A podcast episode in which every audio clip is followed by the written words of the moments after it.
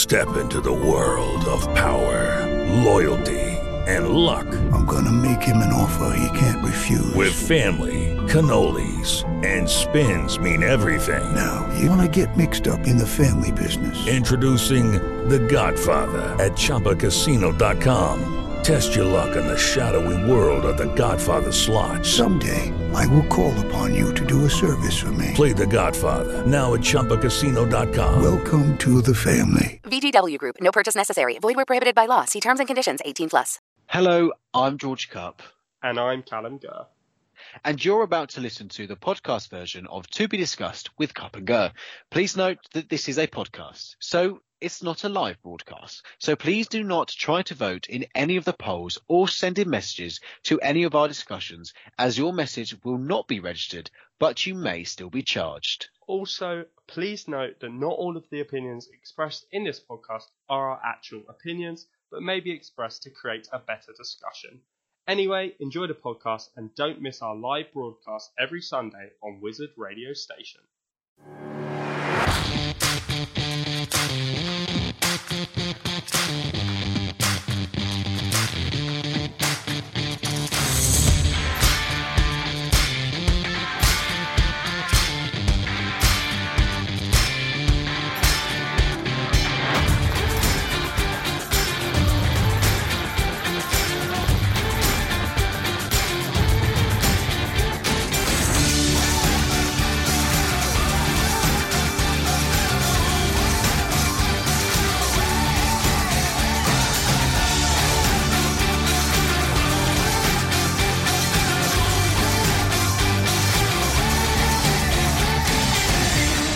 Good evening, everybody, and welcome to another episode of To Be Discussed with and Gurr. My name is Callum Gurr, and I'll be joined by my co-host and political opposite, George Kup. Hello, everyone. This evening, Callum and I will prove to you that you can have impassioned debates whilst holding vastly different opinions without falling out at the end of the evening. So, tonight we will be discussing in the next decade, will the retail industry just be online? What will the EU look like in 20 years' time? And lastly, do you think the human race has fully evolved? With each of these discussions being accompanied by polls, which you have the chance to vote on at wizardradio.co.uk forward slash listen, and these discussions will be open until the end of the song break between each topic. But first, last week we asked for you guys to send in your opinions on the question what policy should the government implement to help you get onto the housing ladder? And we had some really interesting responses in on- what is actually a very difficult question to answer. So the first one's from Kayla. Kayla said, I think the first thing is to actually educate us about how to get on the housing ladder in the first place. It really confuses me, and you never learn anything about this at school. How are we meant to know about houses and stuff like that? I don't even know what the word mortgage means. I just know that a mortgage is a thing. The government needs to teach things about the housing ladder and more practical skills at school, things that we are actually going to need to know for the rest of our life. Otherwise, we have no hope at all at ever being able to get onto the housing ladder. I mean, George, what do you think of that in terms of education is the is the best policy to get people on the housing ladder? Yeah, I- do you know what? I'll be honest, um, Kayla. I think it's a really, really good um, answer to come up with because it's it's one that I haven't really actually paid much attention to. And you're you're actually so right that um, when it comes to buying houses for the first time, there is so much jargon and so much confusion around the, the processes and everything that it, it, it is very um, intimidating actually, and it can be incredibly confusing. Um, and there are so many different elements of buying a house that you have to know about, and you have to get solicitors involved, you have to get surveys done, you have to, um, if you're through the help to buy thing, you have to get your help to buy guaranteed. And honestly, there is so much, and there is so much paperwork um, that you just don't understand. And I think you're so right that the education around it would make it so much easier. And I don't think there would be any harm in if for example, something like citizenship at school, you got taught about um, how to own your own house and, and what the um, process is to do that. And also, I don't think it would be any harmful in maths for mortgages to be a module within maths. So you can understand the idea of mortgages and what a fixed rate is, what an interest rate is on a mortgage and, and so on and so forth. So I really do believe that that is an actual really good way to develop um, our understanding as a society to make sure as well that mortgage companies and solicitors um, and estate agents aren't ripping us off just because we're first time buyers. Callum, do you think Kayla's got a good point there? Yeah, I, I think she has got a really good point. You know, I mean, um, I think education is a, a, a, key part of this, and and just more in general, schools actually teaching people things that they'll use in their life is is so so important. And um, I, I kind of have bad news really for for you, Kayla, in that unfortunately, even when you get to things like university or or into sixth form, if you're not already in sixth form, um, I, I think that you, you still aren't really taught these skills that you want for life as such. If anything, I suppose in in university, especially, they teach you even less of that. Um, so, you know, but but kind of getting back to the the question at hand, as it were. I mean, obviously, as as Kay says, she doesn't really know what a mortgage is, and and I mean, I think that's fair enough. I mean, if it's not something you've ever had much experience of, why would you really know um, what a mortgage is? I mean, I mean, just for, in kind of simple terms, because I mean, obviously, I'm no um, monetary expert. I've never had a mortgage myself, um, but I mean, in really simple terms, it's, it's a loan taken out, you know, to buy property or land. Usually run they run for about 25 years, but they can be shorter or longer than that. And basically, the loan is secured against the value of your home until it's paid off. Um, and if, I mean, this is a bit doom, doomsday scenario, I suppose. If you can't keep up with those repayments of it over that 25 year period, say, um, then a lender can repossess your home and, i.e., take it back and, and sell it so that they get their money back. So, but uh, in really simple terms, it's a loan effectively. Uh, I mean, George, you've obviously had some experience recently of um, of, of, of taking out a mortgage. I don't know. Am I, am I allowed to say that, George? Yeah, I mean, you can say what you want, Callum. You normally do. I mean, do, do you want to, um, have you got any more light to share on that? Any advice? Um, I th- I would definitely say um, so. Normally, the process is you is you get something called a broker, and the broker will go around um, finding good mortgages for yourself, um, and they will try and make sure that you're getting a good deal. I would definitely, definitely challenge your broker in what they are advising you because, you know, at the end of the day, they want to be paid and um, they are can sometimes be a little bit lazy, but you've got to make sure that you are looking about for mortgages and making sure that you can, are getting the right deal for yourself. And especially, as Callum rightly says, an affordable deal, because ultimately, if you cannot afford that mortgage, you will um, have your house repossessed. So um, it, it is a very scary process. I'm not going to lie. I mean, even now, um, everything's still kind of going through, and it's it is a very daunting process because you're having all your credit checks and everything, and that's an also thing. Something is is with to get a mortgage rate, you have to have a good credit score, which is your credit score is effectively um, a number that is evaluated of yourself in terms of how well you do with paying back money, whether you've had loans before and whether you've paid them back or missed payments. Um, and you have to build up your credit rating to ensure that you can borrow these kinds of money. And when lenders look at your yourself as an individual to see whether or not you can afford the mortgage, they will look at your credit rating because if it's high um, and positive, they will think that they can trust you with all of this yeah, money. Yeah, I'm just just sorry, just to jump in there on that as well. Um, just because it's a common misconception I think that goes around student loans don't count towards that credit score rating. So if you're worried about going to university and it meaning you're going to be less likely to be able to buy a house, don't worry effectively. Yeah, I, I, mean, don't ever think of your student loan as an actual loan. Think of it more as like a tax that will come off your wage after you earn a certain amount of money because you won't ever get um, judged or sorry, like um, penalized for not paying it back. Yeah. Um, right, so let's move on to our, our, next opinion, and it's from Benjamin. And he says, I'm a few years off from leaving home, but I think the government should make it easier for students to buy a flat after they leave university. My older brother is about to finish uni, and he's going to most likely move back home, which is really annoying.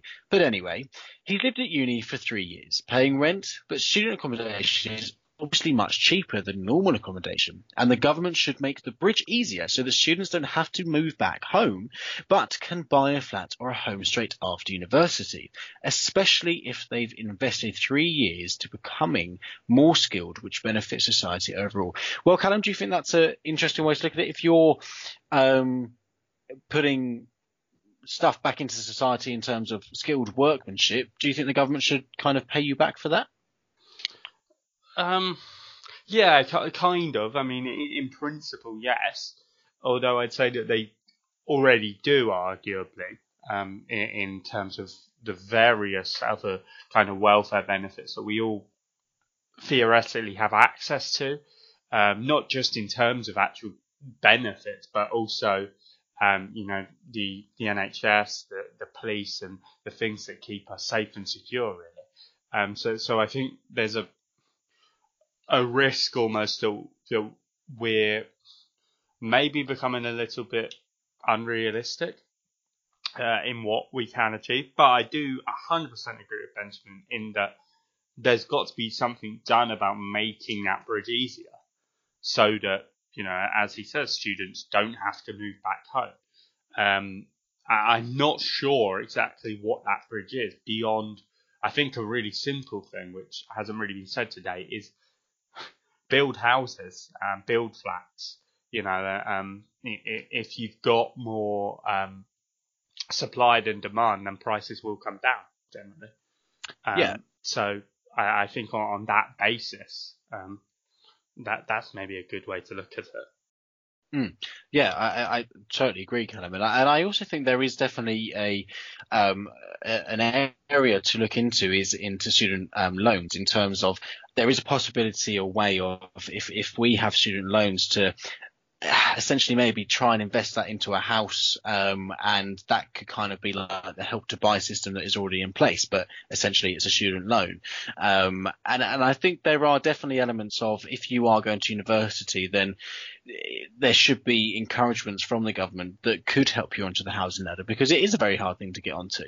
Um, and I, and I totally agree with you as well. There there does need to be more building going on, and and at the moment there is a definite fight of, um, especially if we talk about Thanet, where Callum and I um, are from. There, our local plan, which is something that the government puts into place to say how many houses we need, need built. Um, our local plan is is being fought by our villages because there's lots of little villages that make up the district of Thanet, and because all of these precious villages do not want houses built, um, I obviously am a young councillor and, and I take the viewpoint that I, actually we do need these houses because from a young point of view, there aren't those houses out there. Um, and a lot of these problems aren't just coming from the government not building houses. They're also coming from um, the challenges that they're getting from um, villages and individuals that don't like the change happening to their villages or towns. Yeah, yeah. And, and just um, moving on to the final opinion, it's from Calvin. Calvin said, I don't know what the government already does, but basically it's just a case of money, isn't it? If we all had enough money to buy a house, then we could probably buy a house. If the government gave loans with low interest rates, then it would help our whole generation to be able to get on the housing ladder. And that would help the economy too, because when you buy a house, you need to buy furniture, food, etc. So it gets people spending money they otherwise wouldn't. There should be a special type of loan for our generation in particular, because we've given such a bad deal grow, growing up the world the way it is now. George, what do you make of that opinion? Yeah, it's actually quite funny. So, um, in a recent interview I had, I I got asked about what one policy would I introduce if um, I was in charge of Conservative Party policies. And that is a very similar policy that I said I would introduce in terms that I think mortgages, mortgage rates should be lower for our generation so that we can actually afford them. Um, and as such, I think the way they assess our generation getting mortgages should be different to how they assess those that already um, own houses. So I, I, definitely think because of that, the government should step in and lower the rates of, of interest rates for mortgages to allow us to get onto that housing ladder. Because ultimately, once you're on the housing ladder, you your your house will normally be become an investment and it will gain in value. And it's in the government's interest because once you have that investment you will then go on to buy other properties that will be more expensive and the, the government will essentially be better off because of it. Um, what do you think Callum? Yeah, I think it's a really interesting policy, Calvin. I, I mean, I, I think that so there's a, a policy that the Liberal Party, not the Lib Dems, the Liberal Party, which is like a continuation of what used to be before the Lib Dems became the Lib Dems as such. Um, and they, they have a policy which is basically it's called universal inheritance. It's very similar to universal basic income, except it's one lump sum that everyone gets when I think it's when they turn 21, but it might be 25. Um, and, and basically, it's, it's that you get say 10,000 when, you turn that particular age, everyone would get it. Um, and I just wondered, George, what you thought of that as a kind of uh, a way of effectively doing what what um, Calvin is asking here, um, and, and it would maybe be a way that people would already be halfway there towards getting a deposit, depending on where they live. I think it's definitely an interesting approach. Um, I mean, off the top of my head, I, I, think absolutely it does sound like a good idea. But when it comes to costings and everything, it might be a different. Uh, I might have a different outlook. Um, yeah but um, I am always one to, to try and champion young people to, to get onto the housing ladder and not rent accommodation if if you can afford not to, and, and just to save up for a deposit and then get onto the housing ladder because I think as an investment as you grow up, there isn't any better investment than buying a house. Yeah, yeah. Um, right then, we've um, reached time for the end of that discussion, but remember we'll be announcing what the question will be for you to send in your opinions on at the end of tonight's show. Uh, so make sure you're ready for that for chance to be featured in this segment of next week's show. Right then, we've reached the time for our first song break. We'll be back very soon.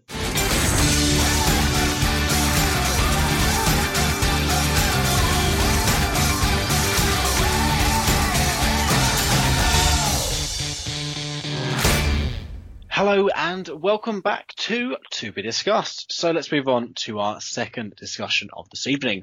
And we're asking the question, in the next decade, will the retail industry just be online? So as time has gone on, the high street has definitely been suffering with people tending to choose to buy online more and more often. Me, for example, this this Christmas, I did all of my shopping online, uh, mostly through Amazon, and it, for me, it was a lot easier. I think in people's everyday lives, they are getting more and more busy, and they don't have the time to go down to the shop to have a look around um, and to purchase things for birthdays or Christmas or any celebration. Um, so the best thing to do is if you if you work is to just quickly pop on your phone and look on things online and and purchase it.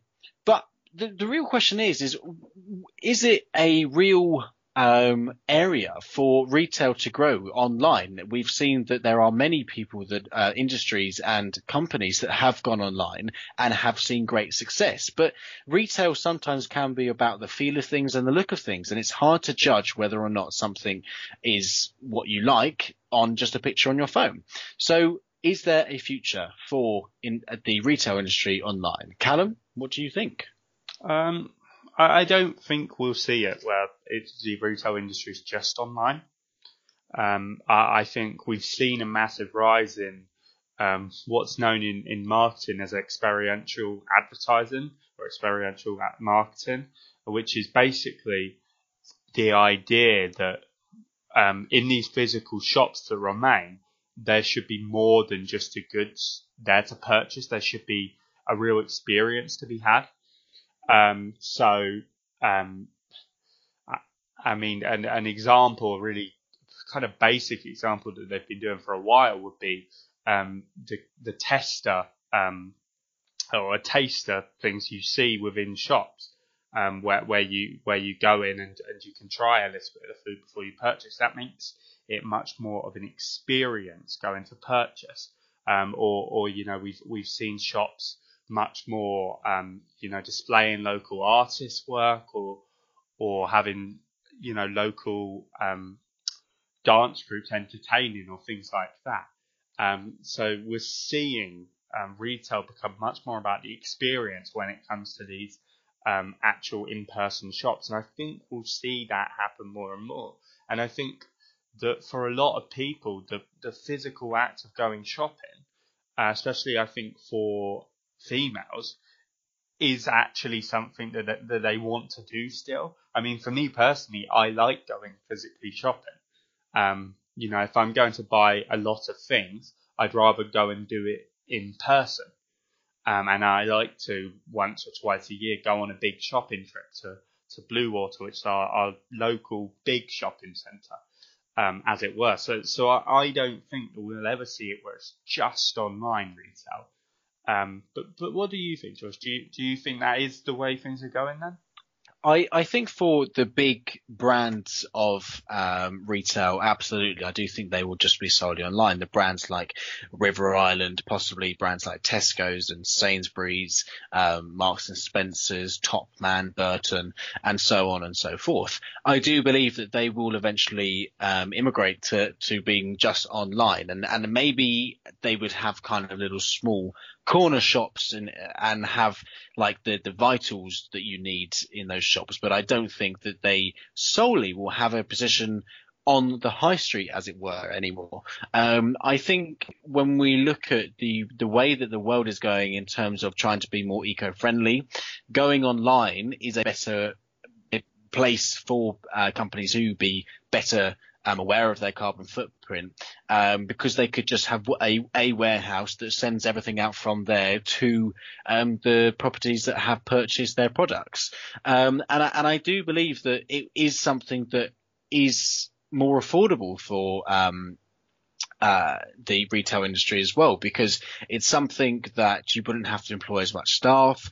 It's uh, probably a lot easier. It's more fast tracked in terms of delivery and, and a direct service um, when you order stuff online. So I do think that the big retail shops will um, slowly progress online. But saying that, and I and I always argue that I don't believe the high street is dead because this will give the fantastic opportunity for those smaller indie shops that are your proper like town family owned shops to really be able to um, kind of grow within the town centres like it like we used to have or, or, we do kind of still have within our small towns and villages. Because once those big shops move online as Callum says people still want that experience of going to look at shops and things. And that's where the market will open up for the smaller businesses to encourage them to to be on the high street so people can still go out and have a day's shopping. Um, so I, I do believe that there there is an element of the retail industry that will definitely be going online.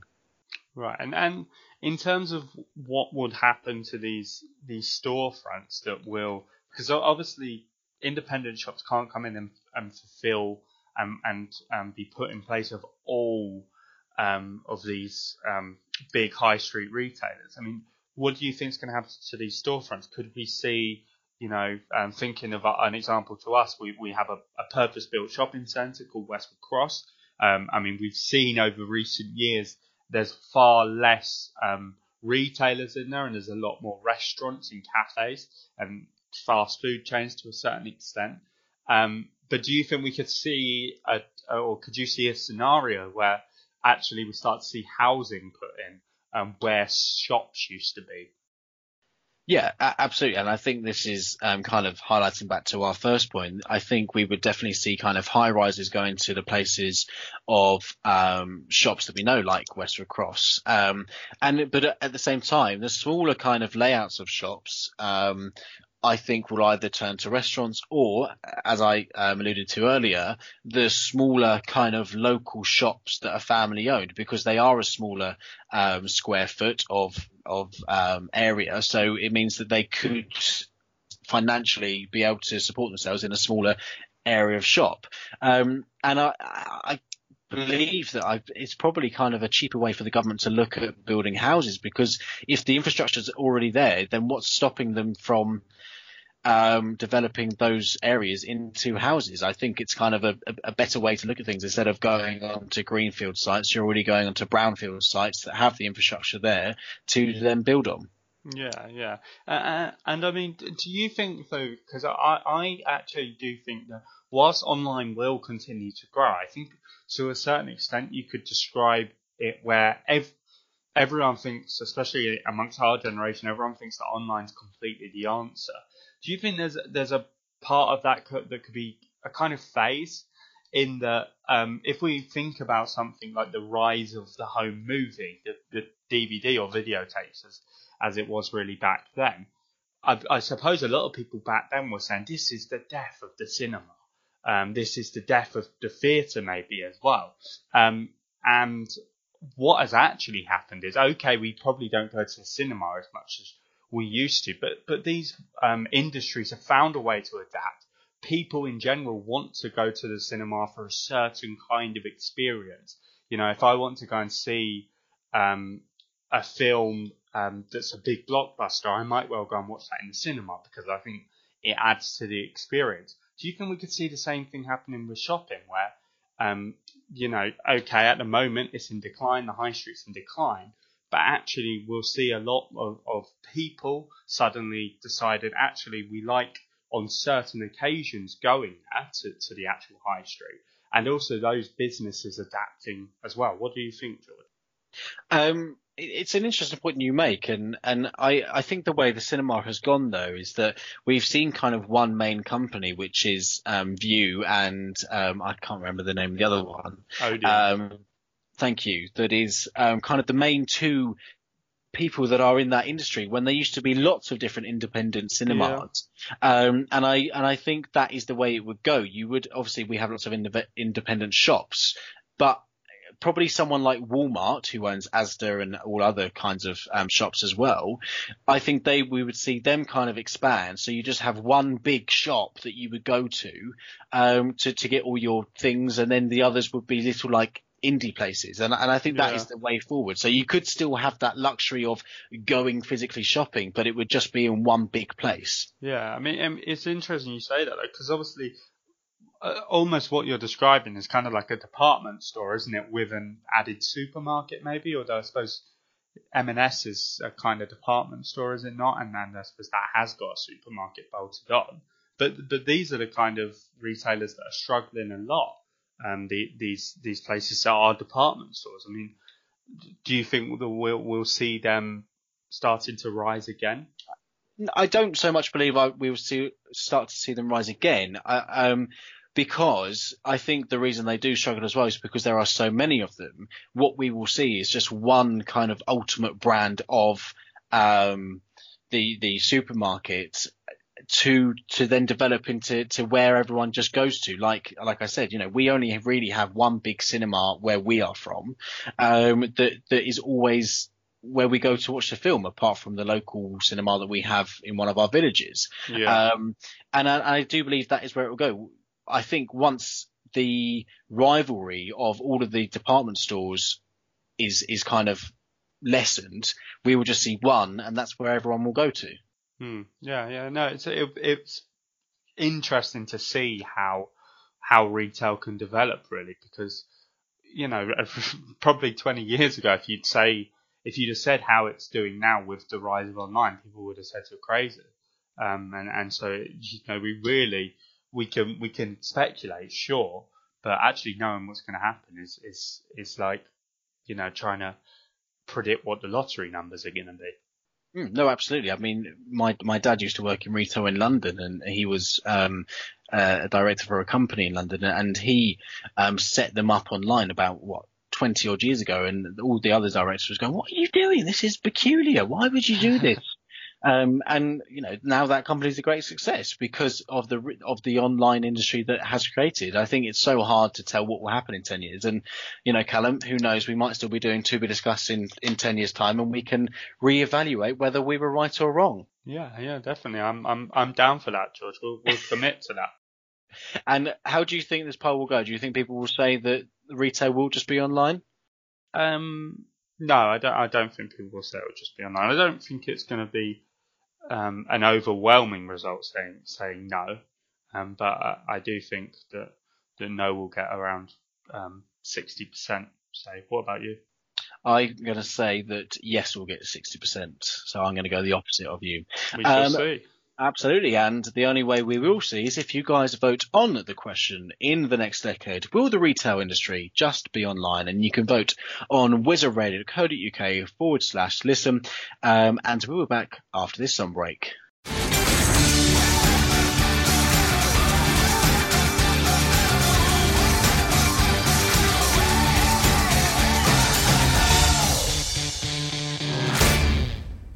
Hello and welcome back. So to find out the results of that poll, please go to our Twitter page. That's at Wiz Radio. Right then, time to move on to our third discussion of this evening, and we are asking what will the EU look like in 20 years' time? So, obviously, the EU has undergone something or, or, or had something of hardship in recent years with the struggles of the euro, uh, the refugee crisis, and then, of course, that inevitable word, Brexit. and this has led to us um, internally, really, having a discussion about what does this all mean for the European Union? Does it pose this great existential threat that it will never recover from? So that's what we're going to have a look at uh, in this evening's discussion. So the options we've got for what the EU could look like in 20 years' time are just simply doesn't exist anymore. It's relatively similar to what it is currently. It's kind of stripped back the um, the integration on, on a lot of things, including social rights, and it's more of a loose trading bloc. Maybe it's lost a lot of members. There's now fewer than 10.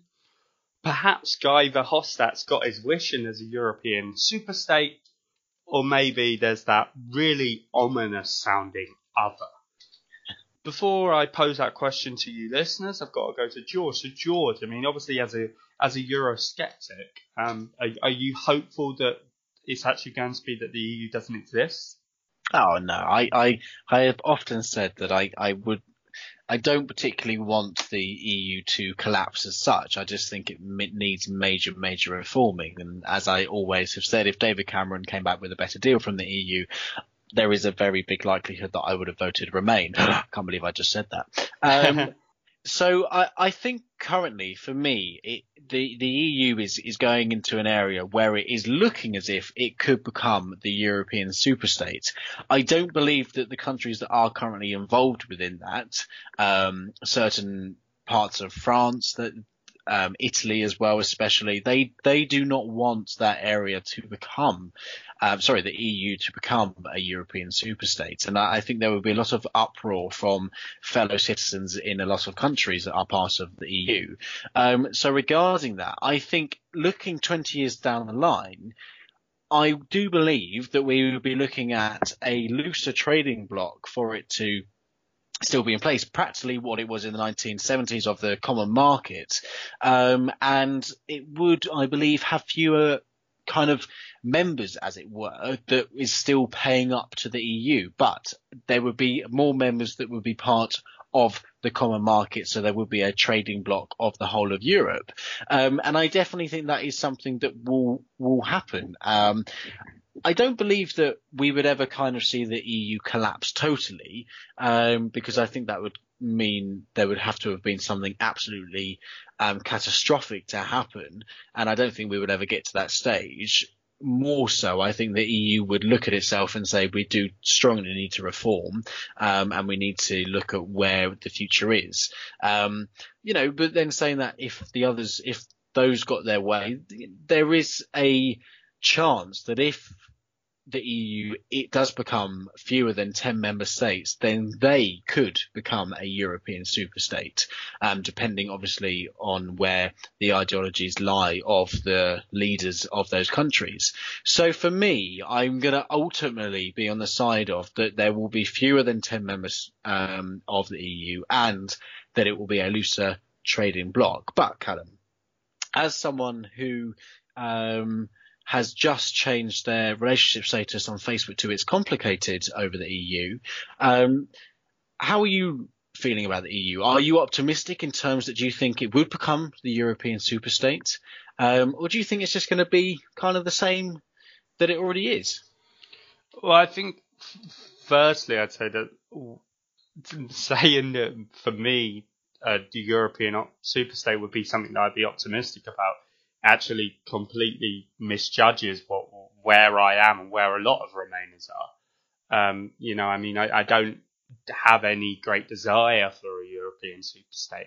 I think on certain things there could be closer integration, but I, I don't want to see it where the European Union replaces the nation states and takes the majority of decisions or anything like that. I think for me, it's always been about um, making sure that we're um, making decisions at the most appropriate level with a preference for it to be decisions to be as close to the people as possible. Um, so categorically, I, I, European superstates not something I see happening, and I know it's not something I would personally support. And I think the majority of people, at least in this country, would say that. And actually, also, I think across the European Union as well. Um, in terms of what that means, I think the EU will look like in 20 years' time. Um, I, I think that we will see some of the things that are now more closely integrated um, becoming much more in the hands of national governments and maybe regional governments. Um, because I think that um, there is an uh, understanding within the European Union that some of the things that the EU controls at the moment is actually overkill, and they, they shouldn't be doing this because it's not actually the most effective way of running your government um, to kind of centralize it from Brussels.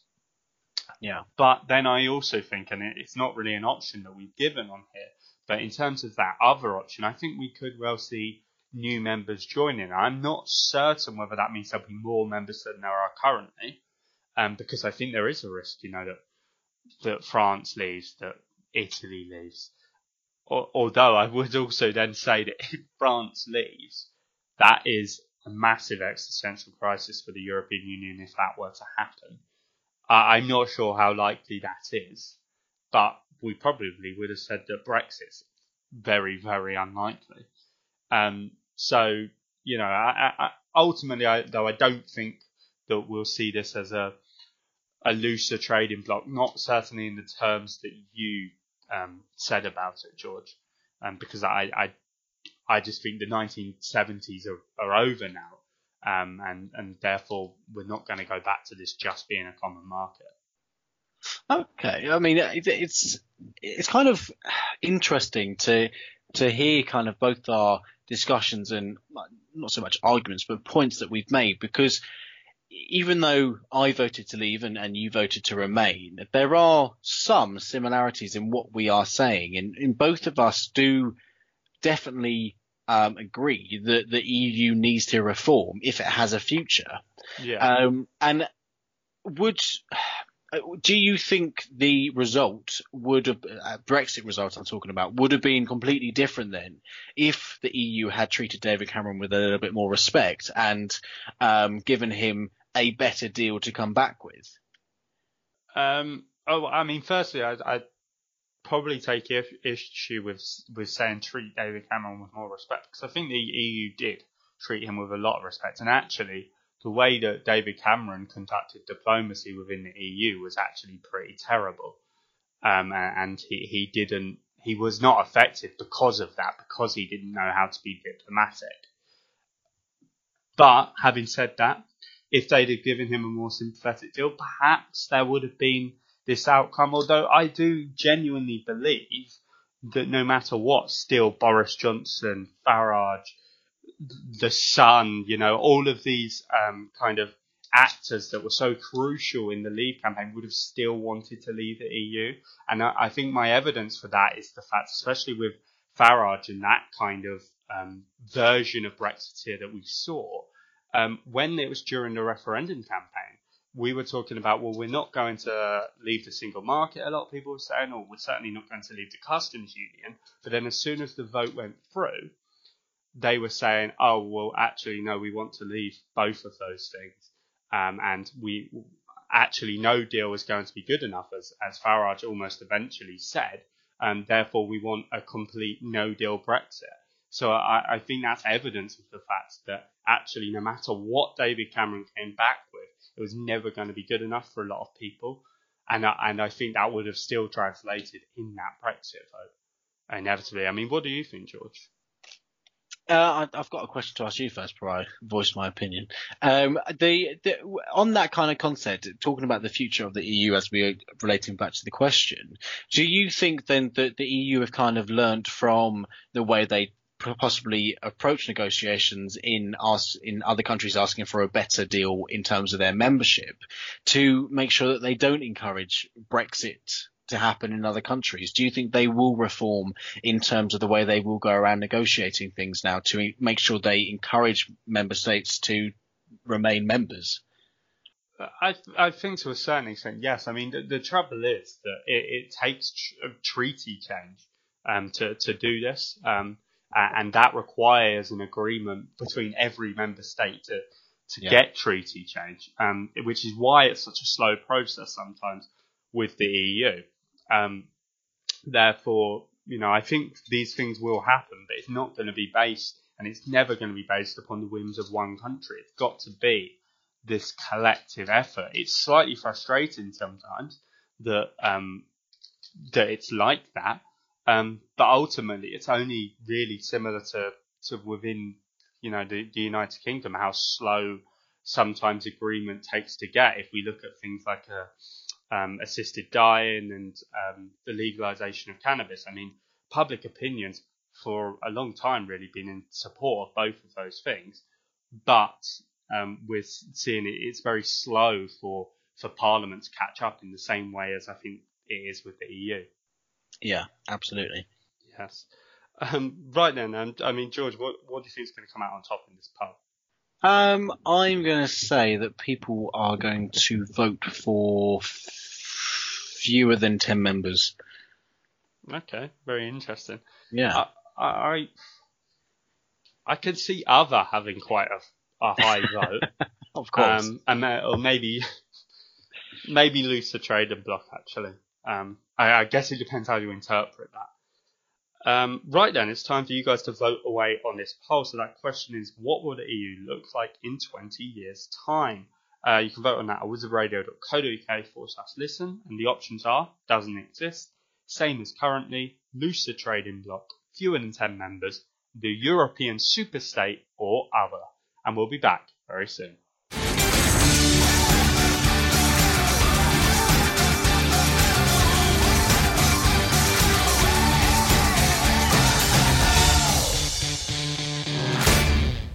Hello and welcome back. So before I break, we ask, what will the EU look like in 20 years' time? And to find out the results to that poll, head over to our Twitter page. That's at Wiz Radio. Right, okay, so let's move on to our last discussion of this evening. So, do you think the human race has fully evolved? Obviously, those of us that believe in evolution, it is safe to say that us, the human race, has come a very long way from the apes we used to be.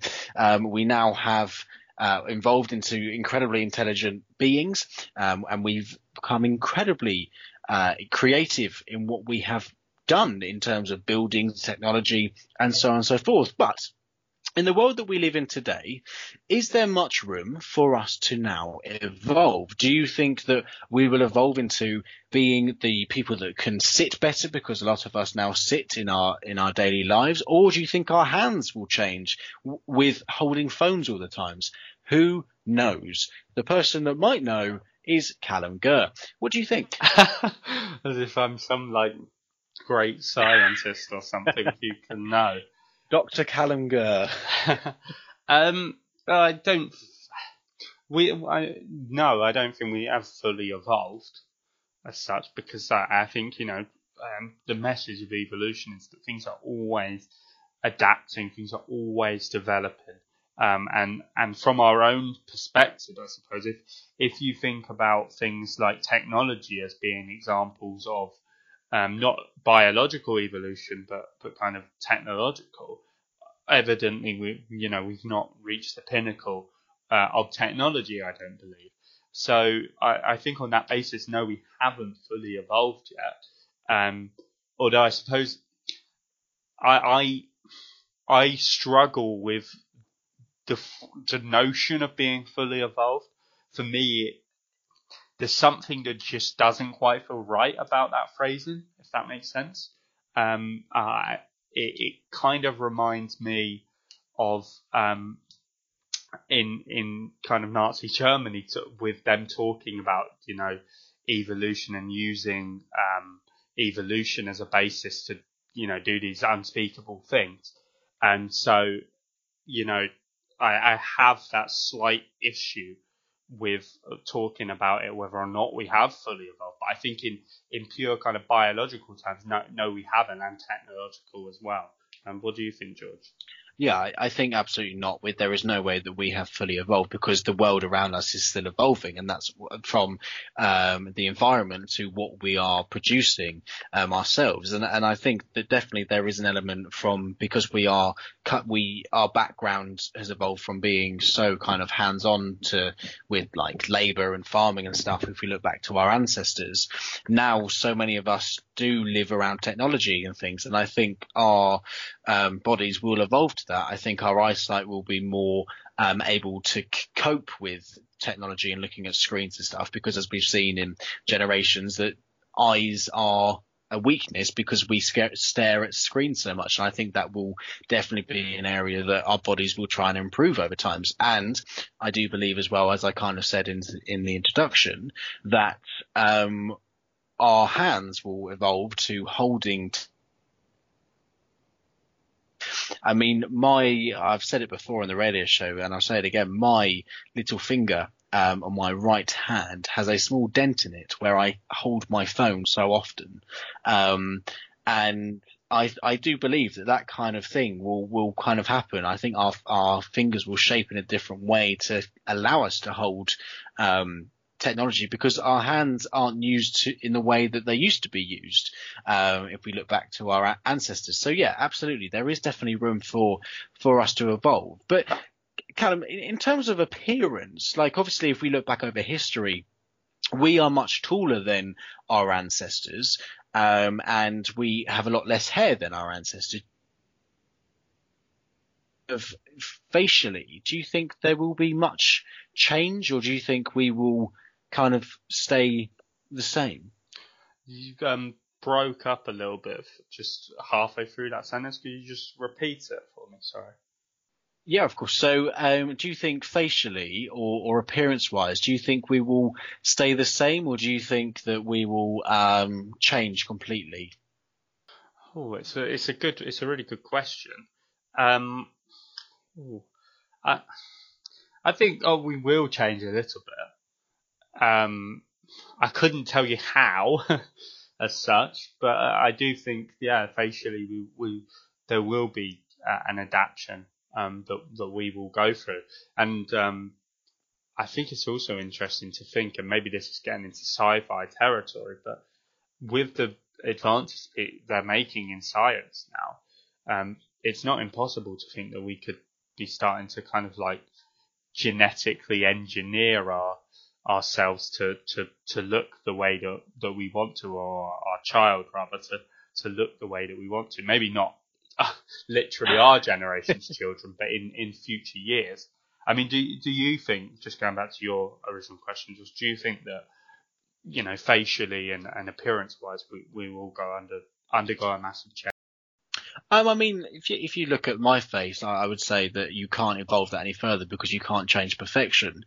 Um, so I think I have my kind of gener- my, I don't know, family line has fully evolved because, you know, my face is already perfect. And I don't think you can get much better than that. Uh, wow. Uh, toot your own trumpet, George. No, no one else no, will. Well, exactly, Callum. No one else does. So I have to sign up for myself, all right?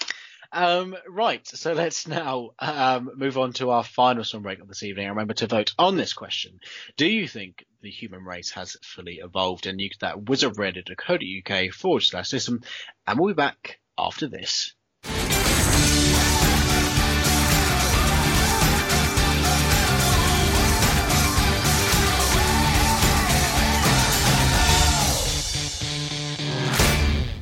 Hello and welcome back. So, before that break, we asked the question, do you think the human race has fully evolved? And to find out the results of that poll, please go to our Twitter page. That's at Wiz Radio. Well, unfortunately, it has come to the time that evening where Callum and I do have to say bye bye. So, thanks for listening, everybody, to To Be Discussed with Kup and Gurr. We do really hope you have enjoyed this episode. So, as mentioned earlier, for the first segment of next week's show, we'd like you to send in your answers to the following question how can we make our elections more democratic? You can send in those opinions by email to station at wizardradio.co.uk or through Twitter, that's at wizardradio. So remember that question is, how can we make our elections more democratic? And we're looking forward to hearing those next week. But it's now time for George and I to say ciao for now. So I've been Callum Gurr. And I've been the fully evolved George Kup. Thanks very much for listening, everybody. We'll be back next week at the same time and the same place for another episode of To Be Discussed.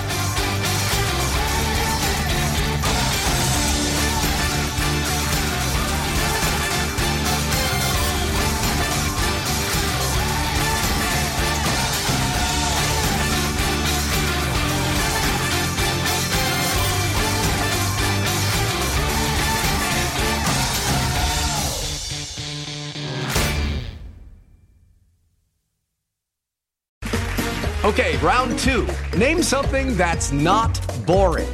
A laundry? Ooh, a book club. Computer solitaire, huh? Ah, oh, sorry, we were looking for Chumba Casino. That's right. ChumbaCasino.com has over 100 casino style games. Join today and play for free for your chance to redeem some serious prizes. ChumbaCasino.com. No purchase necessary. Full prohibited by law. 18 plus terms and conditions apply. See website for details.